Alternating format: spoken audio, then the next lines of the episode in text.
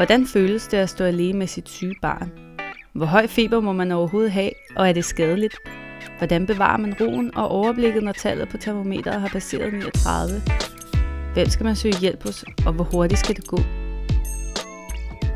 Du lytter til Lægerformidler med projektet Trygge Forældre, en podcast af læger, der vil formidle viden, give konkrete redskaber og ikke mindst give anledning til eftertanke omkring børn og sygdom.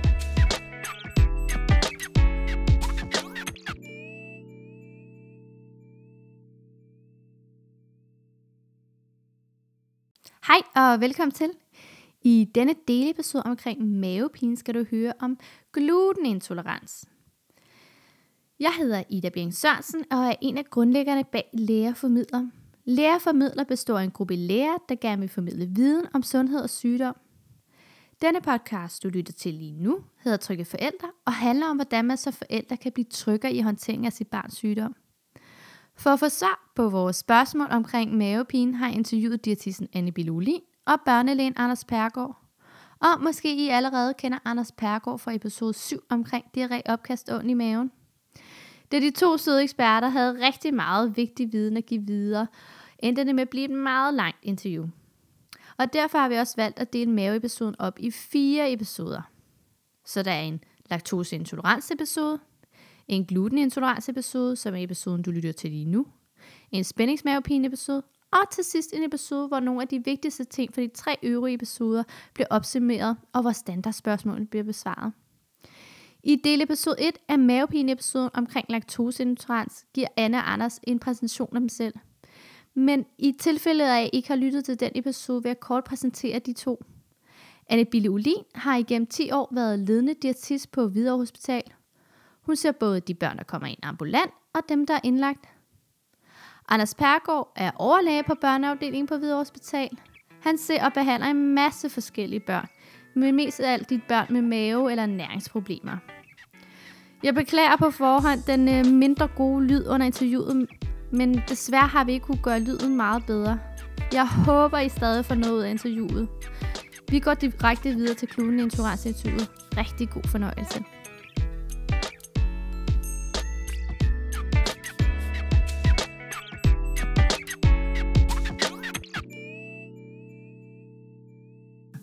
Lad os gå videre til glut, glut, glutenintolerans, som jo også kaldes cøliaki, som du sagde, Anders. Hvad er gluten, og hvad er glutenintolerans? Gluten er, er, er en bestanddel i øh, nogle af vores kornprodukter, mm. øh, primært hvede og ro og byg, og det er den del, der hedder gliadin, øh, som, øh, som spiller en rolle, og som med nogle mekanismer, vi ikke forstår helt til bunds, øh, men som involverer kroppens immunsystem, så kommer der altså hos nogle personer, som øh, har en bestemt vævstype, så kommer der en reaktion i tarmen, der øh, kan medføre symptomer, og, og det er symptomer, som er rigtig brogede og meget, meget forskellige.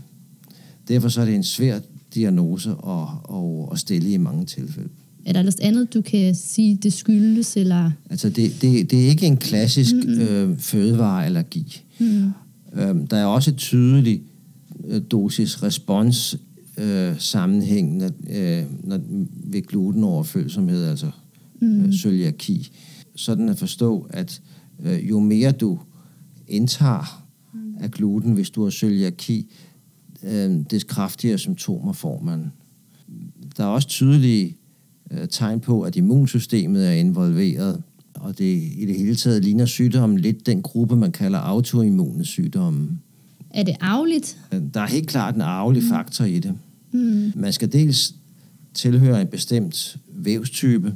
Det er der en tredjedel af hele befolkningen, der gør. Men hvis ikke man hører til den tredjedel, så kan man slet ikke få cøliaki. Men det er også tydeligt, når vi snakker med familierne, at mange familier har jo en, en anden nær slægtning, der også har cøliaki. Mm. Det må I også øh, have indtryk af, når I vejleder familierne. Er det ikke rigtigt, Anne? Jo, der er heldigvis mange, der kender nogen og ved, at det er muligt at leve rigtig fint med, med den her tilstand. Så, øh, så det gør det nemmere i vejledningen, at, at familien og børn kender nogen eller har hørt om nogen, som, som også skal undgå de her kornsorter. Hvor hyppigt er det blandt børn? Der er jo øh, undersøgelser fra blandt andet øh, vores brødre på den anden side af Øresund, svenskerne, som tyder på, at det måske findes hos en ud af hver 100, mm. hvad der er et meget højt tal øh, for os at forstå. Mm. Øh, og øh, det er i hvert fald ikke en ud af 100, som har symptomer. Men der er også formentlig en stor del børn, og som mænd nok også voksne, som har øh, cøliaki uden at vide det, fordi de ikke har symptomer, eller kun har meget, meget diskrete symptomer. Så øh, en ud af 100 er det absolute maksimum, og det inkluderer også dem, der ikke selv mærker deres sygdom. Når det gælder dem, der har symptomer, øh, der er det betydeligt sjældnere. Og hvilke aldersgruppe ser man det så hyppigst? Det er hyppigst de mindste. Mm-hmm. Øh, men øh, vi har jo, øh, vi har jo børn og unge, som kommer med nyopståede symptomer og får stillet deres diagnose hele vejen fra, fra et år og så op til 18 år. Men det er jo hyppigst øh, i alderen øh, 2-3 til, øh, til 5-6 år. Altså vuggestue børnehavealderen, er det ikke, Anne? Jo, det er det. Ja, så de er noget yngre end dem, der har laktoseintolerans, ja. eller senere udvikler ja, laktoseintolerans. det er klart. Blandt de sygdomme, vi har siddet og snakket om nu, mm. kan man godt sige, at mælkeallergi, det er de aller yngste, mm. hvor det optræder hyppigst. Øh, cøliaki, det optræder hyppigst. Det er i, i øh, øh, sen vuggestue og så børnehavealder. Og laktoseintolerans, det er mest hos teenagerne. Mm. Ja, lige at få det på plads. Øh, hvad, hvad, hvad er symptomerne på, på laktoseintolerans? Øh, du mener cøliaki? Nej, nej, jeg glutenintolerans, undskyld. Ja. nu får jeg blandet dem sammen, det er meget at jeg ikke skulle blande dem sammen. Hvad er symptomerne på glutenintolerans? Det var meget pædagogisk. Ja. Det var måske med vilje, du gjorde det, for at vise, hvor svært det er. øhm, det er ikke. I, i, I sin klassiske form, der er symptomerne øh, diarré, og noget mave ondt og oppustet mave. Og øhm, derudover nogle følgesymptomer, som øhm, dels er træthed og måske irritabilitet, og at barnet ikke øh, tager på i vægt, som man ville forvente. Sådan var det i gamle dage. Og det ser vi da også i ny og næ øh, stadigvæk, men det, det er godt nok sjældent. Nu ser vi meget hyppigere nogle mere milde og mere brogede symptomer. Og det kan for eksempel være rumlen i maven og en let vækstende afføring. Det kan både være tynd og hård mave faktisk. Det kan være kronisk træthed. Det kan være jernmangel. Måske en let blodmangel. Det kan være mangel på andre vitaminer, som for eksempel D-vitamin og, og øhm, øh, øh, og følgetilstanden til øh, D-vitaminmangel. Mm. Det kan også være, være langsommere vækst, eller problemer med at tage på i vægt. Det er det hele taget en rigtig broget blanding øh, af symptomer. Mange af dem, der er mm. trætte, ikke? Mm. Altså, der, der er sådan lidt trætte, og måske nogle forældre opfatter det som lidt ugidelige, eller man ikke rigtig kan få dem, få dem i gang, ikke? Og så er der jo rigtig mange af dem, som ikke tager ordentligt på og ikke vokser. Ja. Og når man er træt og irritabel, så reagerer man lidt forskelligt, om man er en lille toårig, mm. eller om man er en stor teenager. Så derfor så er det i princippet de samme symptomer, men det kan godt være, at uh, tærsken for, hvornår man uh, kommer videre og bliver undersøgt, uh, den afhænger af mange andre faktorer. Hvis ens barn nu ikke viser alle tegn på glutenintolerans, findes der en ikke typisk, eller hvad skal man sige, en mildere form for glutenintolerans? Altså det gør der helt sikkert. Mm. Der er, ligesom der er meget stor forskel på, hvornår børnene, eller de unge, eller den voksne, reagerer på en given mængde gluten, så er der også meget stor forskel på, hvad det er for symptomer, øh, man kommer med til lægen eller til diætisten. Så glutenintolerans er en tilstand, der findes i enormt mange mm. varianter. Man, man snakker også om en, en isbjergsygdom, fordi en stor del af isbjerget er, det er den del, hvor man enten ikke har symptomer, eller, eller kun har meget, meget uspecifikke problemer. den, den, den udgør øh, i virkeligheden en, øh, en stor del hos de patienter, der, de, eller de personer, der ikke har fået stillet diagnosen og heller ikke tænkt på det. Og så blandt de personer, som har nogle symptomer og kommer til lægen, der er der også en enorm variation i, mm. hvor svære symptomerne er, mm. hvor længe de har varet, og hvad det er for nogen. Ja.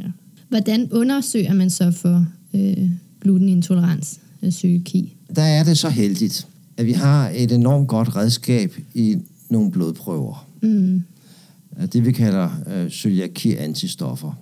Og øh, de blodprøver er meget følsomme og også ret specifikke. Og det vil sige, at de er gode til at lave en test, til at lave en hurtig screening for, om man nu skal være bekymret for, om man har cøliaki, eller om man ikke skal være det. Så hvis man selv, eller hvis lægen har en, en mistanke om, at det kunne være cøliaki, så kan man tage en blodprøve, som der er svar på inden for en uge. Og øh, øh, har man cøliaki, vil den som regel være karakteristisk med forhøjet. Og har man øh, en normal prøve, eller en, der kun lige er en anelse påvirket, så vil det være en rigtig god øh, test for, at man ikke har cøliaki.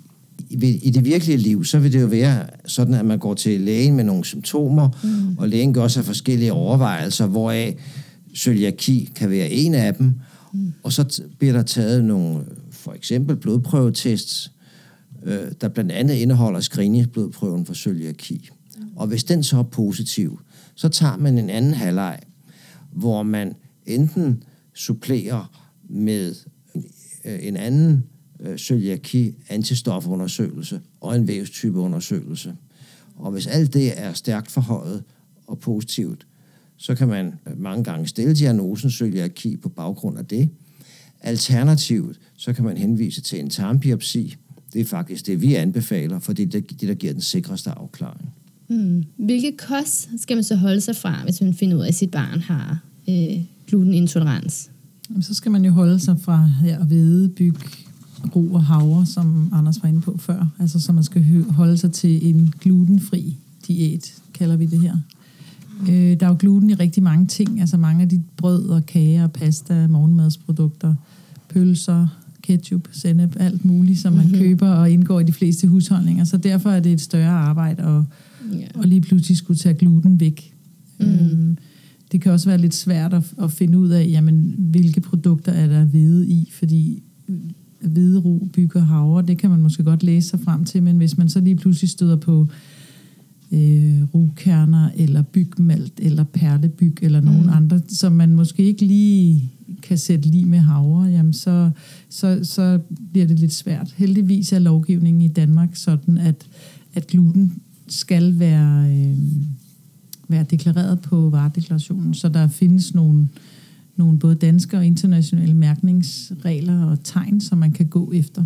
Og heldigvis som vi snakker om før, rigtig mange supermarkedskæder har flere og flere produkter, som er glutenfri, og den største udfordring er nok brød og kager, fordi at, mm. at brødet får en helt anden struktur, når det er glutenfrit, og der kan det være dejligt at kunne købe noget frossen brød eller noget vakuumpakket brød, som andre har lavet, som mm. har den konsistens, som, som børnene er vant til. Mm. Ja. Hvad med teenagerne? Er de ikke interesseret i, at de må drikke en øl?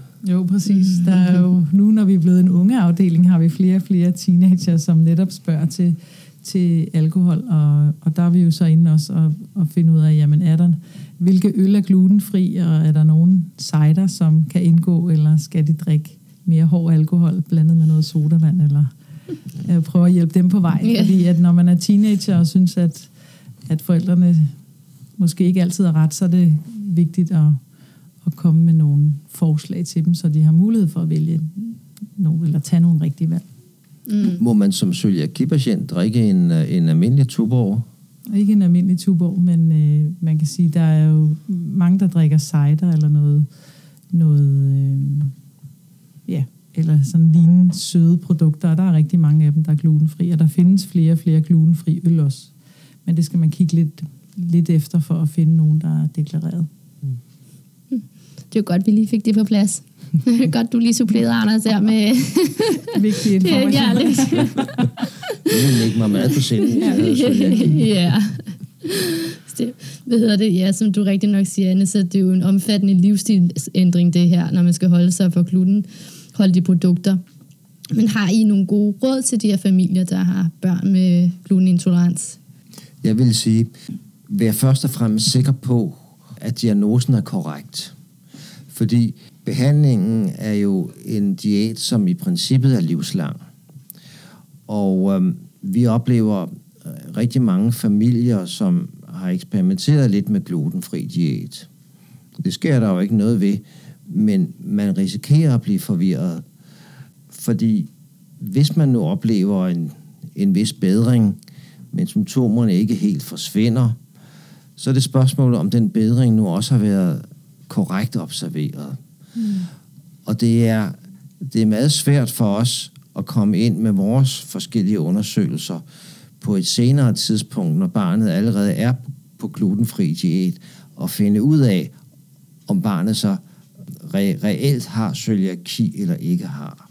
Mm. Så hvis man mistænker cøliaki eller har overvejet det, så er det rigtig vigtigt, at man går til lægen først og får en vurdering, eventuelt en blodprøve, øh, og hvis den er forhøjet, så yderligere undersøgelser, inden man starter glutenfri diæt. Mm. Fordi øh, der sker jo ikke noget ved at starte det, og der sker heller ikke noget ved at være på glutenfri diæt.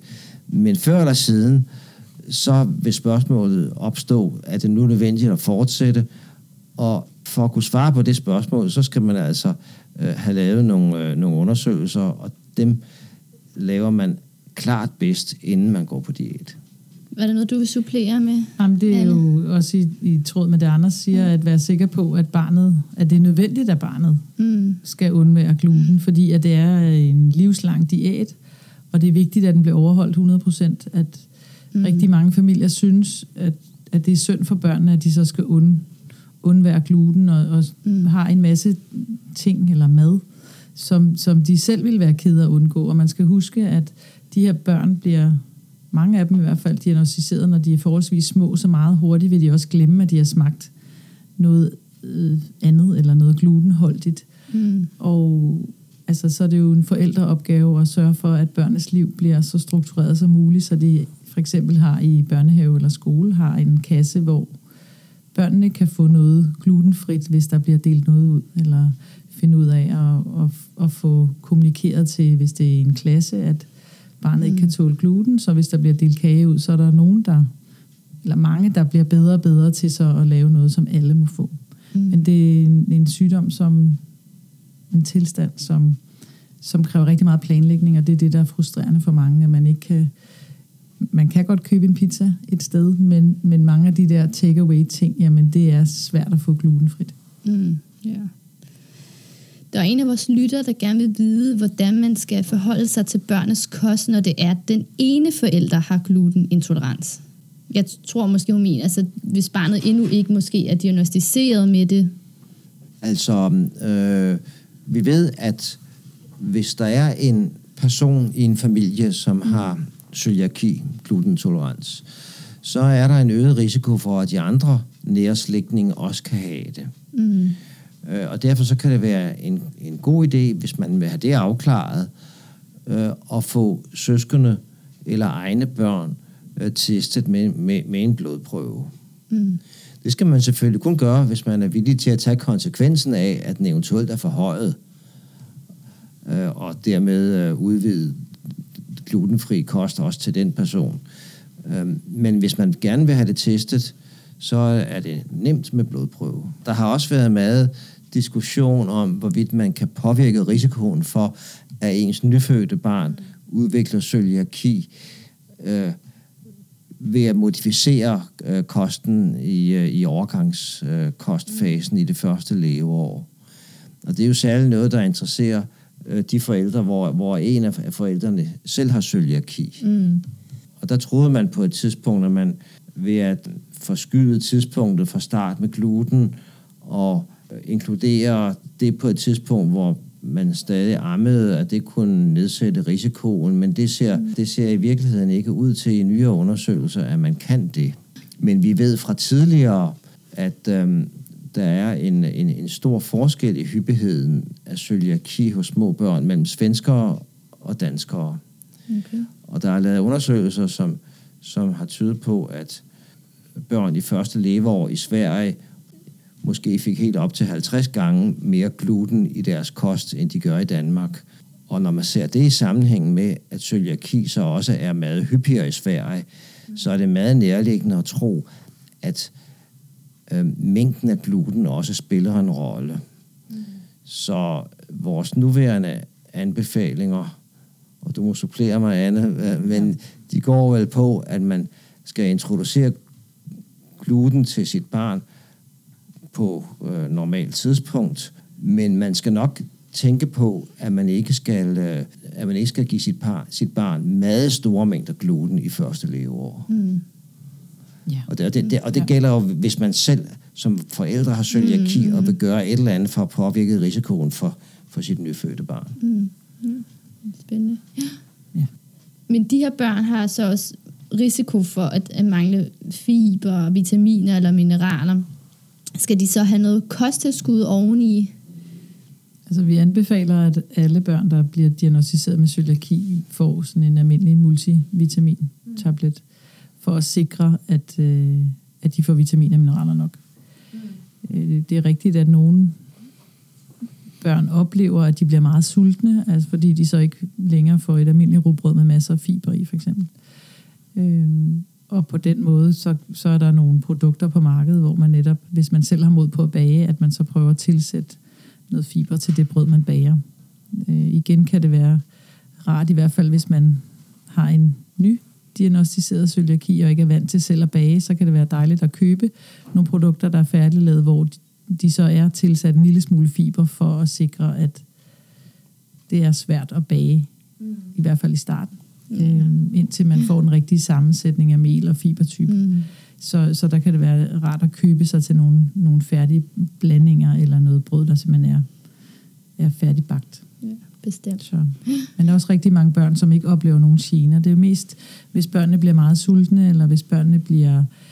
Øhm, ja, hvis de bliver meget sultne. Forældrene oplever, at de bliver mere sultne, og, og der så lige pludselig kommer en vægt problematik oveni, jamen så, så kan det være nødvendigt at gøre mere med det, men rigtig mange børn synes, at det er dejligt, at de ikke får så mange fiber. Så, mm. så vi skal også adskille, om det er et forældreproblem, eller om det er et, et børneproblem øh, med hensyn til fiber. Hvornår, hvornår skal de her forældre så modtage, eller, eller børn modtage vejledning fra en diætist? Sådan som det foregår her på hospitalet, så er det alle, der får diagnosen, der bliver tilbudt at, at tale med en diætist. Og nogen har brug for en enkelt gang for at komme i gang, og nogen har brug for, for det flere gange.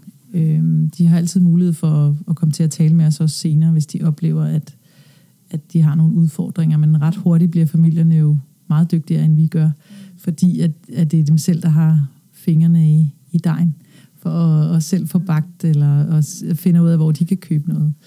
Der er øhm, nogle forældre, som, som synes, at deres børn spiser meget ensidigt, så, øh, så det kan også være længere hen i forløbet, når familien har fået fået købt de produkter, som er glutenfri, jamen så øh, har de måske brug for noget mere variation. Altså generelt har vi meget fokus på alt det, børnene gerne må, fordi meget nemt, når der er noget, man tager væk, så har man fokus på, hvad det er, børnene ikke må. Og det skal man selvfølgelig også for at overholde en fuld glutenfri diæt, men vi, vi, vi giver dem mange forslag til, hvad kunne man spise om morgenen, hvad kan man spise til frokost, hvad kan man have med som snack, og for at, at se mulighederne i det, fordi der er rigtig mange muligheder, og for at, at overholde den her glutenfri diæt. Er det noget, man vokser fra? Nej, det er det ikke. Øhm, det er en, en, et problem, man har i kroppen resten af livet. Og øhm, der er i hvert fald ikke i øjeblikket øh, noget, der tyder på, at øh, vi har nogen behandling på vej, der kan ændre på det. Mm. Der har været studier nu gennem øh, flere årtier, hvor man har set på, om man ikke kan enten påvirke den måde immunsystemet overreagerer mod gluten, øh, eller om man ligesom, ligesom øh, ved laktoseintolerans, om man ikke kunne finde en kapsel med noget, man kan drysse ud øh, over øh, sit lækre stykke sprød, knasende flyt eller pasta, øh, og så øh, kan det nedbryde de skadelige bestanddele af gluten, men det virker ikke. Desværre. Er det farligt at have glutenintolerans? Altså kan det have konsekvenser for barnet senere hen? Næppe. Mm. Øh, hvis, man, hvis man er statistiker, så kan man måle sig frem til, at har man, når man har cøliaki, så er der en bestemt øh, øh, kræftform i tyndtarmen, som optræder lidt hyppigere. Mm. Men da det i forvejen er en enorm sjælden tilstand, mm. så betyder det, at det stadigvæk er enormt sjældent at løbe ind i det problem som øh, cøliaki-patient. Øh, så det er ikke noget, der giver nogen målbar ændring i øh, ens livstidsprognose fremover. Mm. Det er godt at vide. Kender I til nogle myter der omkring så glutenintolerans, som I kan be- eller afkræfte her i dag? Der er jo rigtig mange forældre, der tror, at det er sundere at undgå gluten, og det er mm. jo en, en del af hele problematikken af mange forældre. De tager gluten væk, fordi at de så tror, at deres barn får sundere mad. Men som vi snakker om fiber før for eksempel, jamen, så er der rigtig mange fiber, som man ved er godt for rigtig mange andre ting. Så, så på den måde, så, så er det ikke nødvendigvis sundere. Der er også øh, meget glutenfri mad, som er tilsat noget mere fedtstof for at få den konsistens, som, som er sammenlignet med almindelige produkter, der indeholder gluten. Så, så det er ikke nødvendigvis sundere at, at undgå gluten.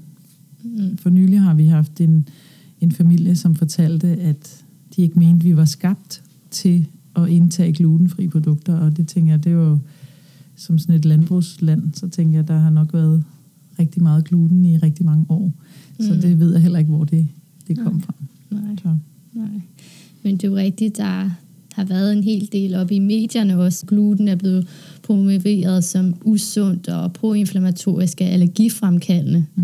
Men det er ikke noget, I vil anbefale, at man skærer ned på gluten hos børn, som ikke har glutenintolerans. Og det er, jo, det, er jo ikke, det er ikke vist, at det reelt øh, spiller nogen rolle mm, mm, for sundhedstilstanden hos hverken børn eller, eller voksne, øh, om man spiser gluten eller ej. Mm. Det står man være frit for i forbindelse med sit almindelige livsstilsvalg, mm. at øh, være på glutenfri kost. Og på den måde er det jo ikke farligt. Det er bare mere besværligt og mm. øh, kan indbære nogle, nogle følgesymptomer, hvis man får for lidt fiber for eksempel. Mm. Men, øh, men der er jo ikke noget farligt i det. Mm. Til gengæld øh, er det jo så vigtigt, hvis man mistænker cøliaki, det, vi var lidt inde på det før, at man, når man har fået taget den første blodprøve, der giver mistanke om, at det kunne være cøliaki, at man nu også får sat det ordentligt på plads. Mm. For det er nemlig ikke gjort bare ved den første blodprøve. Mm. Øh, traditionelt øh, har vi ved forhøjede blodprøver testet, om man har cøliaki ved at lave en, en tarmbiopsi. Og det gør man i praksis ved en øh, kikkertundersøgelse, øh, som hos børn langt de fleste steder laves i bedøvelse, med kortvarig undersøgelse, hvor man kan tage en slimhindeprøve fra øh, tolvfingertarmen lige efter mavemunden, og den kan så blive undersøgt ved mikroskopi, og der kan man så se, om man har de typiske cøliakiforandringer, og på den måde give en sikker diagnose. De seneste par år er der åbnet for øh, muligheden for, at man kan stille diagnosen uden tarmbiopsi, og det er der en del steder, der gør. Øh, men så er der nogle ret stramme krav, der går i retning af, at man skal have testet to forskellige antistoffer, der skal være mindst 10 gange forhøjet. Plus, at man skal have lavet en vævstypeundersøgelse, så man ser, at man hører til den tredjedel af befolkningen, der, der er i risikogruppen. Øh, og det skal så kombineres med barnets symptomer. Så der kan være lidt forskellige tilgang til, hvordan man vil bekræfte mistanken, men det er aldrig gjort bare ved at få taget den enkelte første blodprøve. Det er kun screeningen for, om man skal gå videre. Og den sidste del af diagnosen og diagnoseafklaringen, den skal man, øh, det, det kommer man ikke udenom, og det bliver i samarbejde med øh, enten ens praktiserende læge eller den lokale børneafdeling.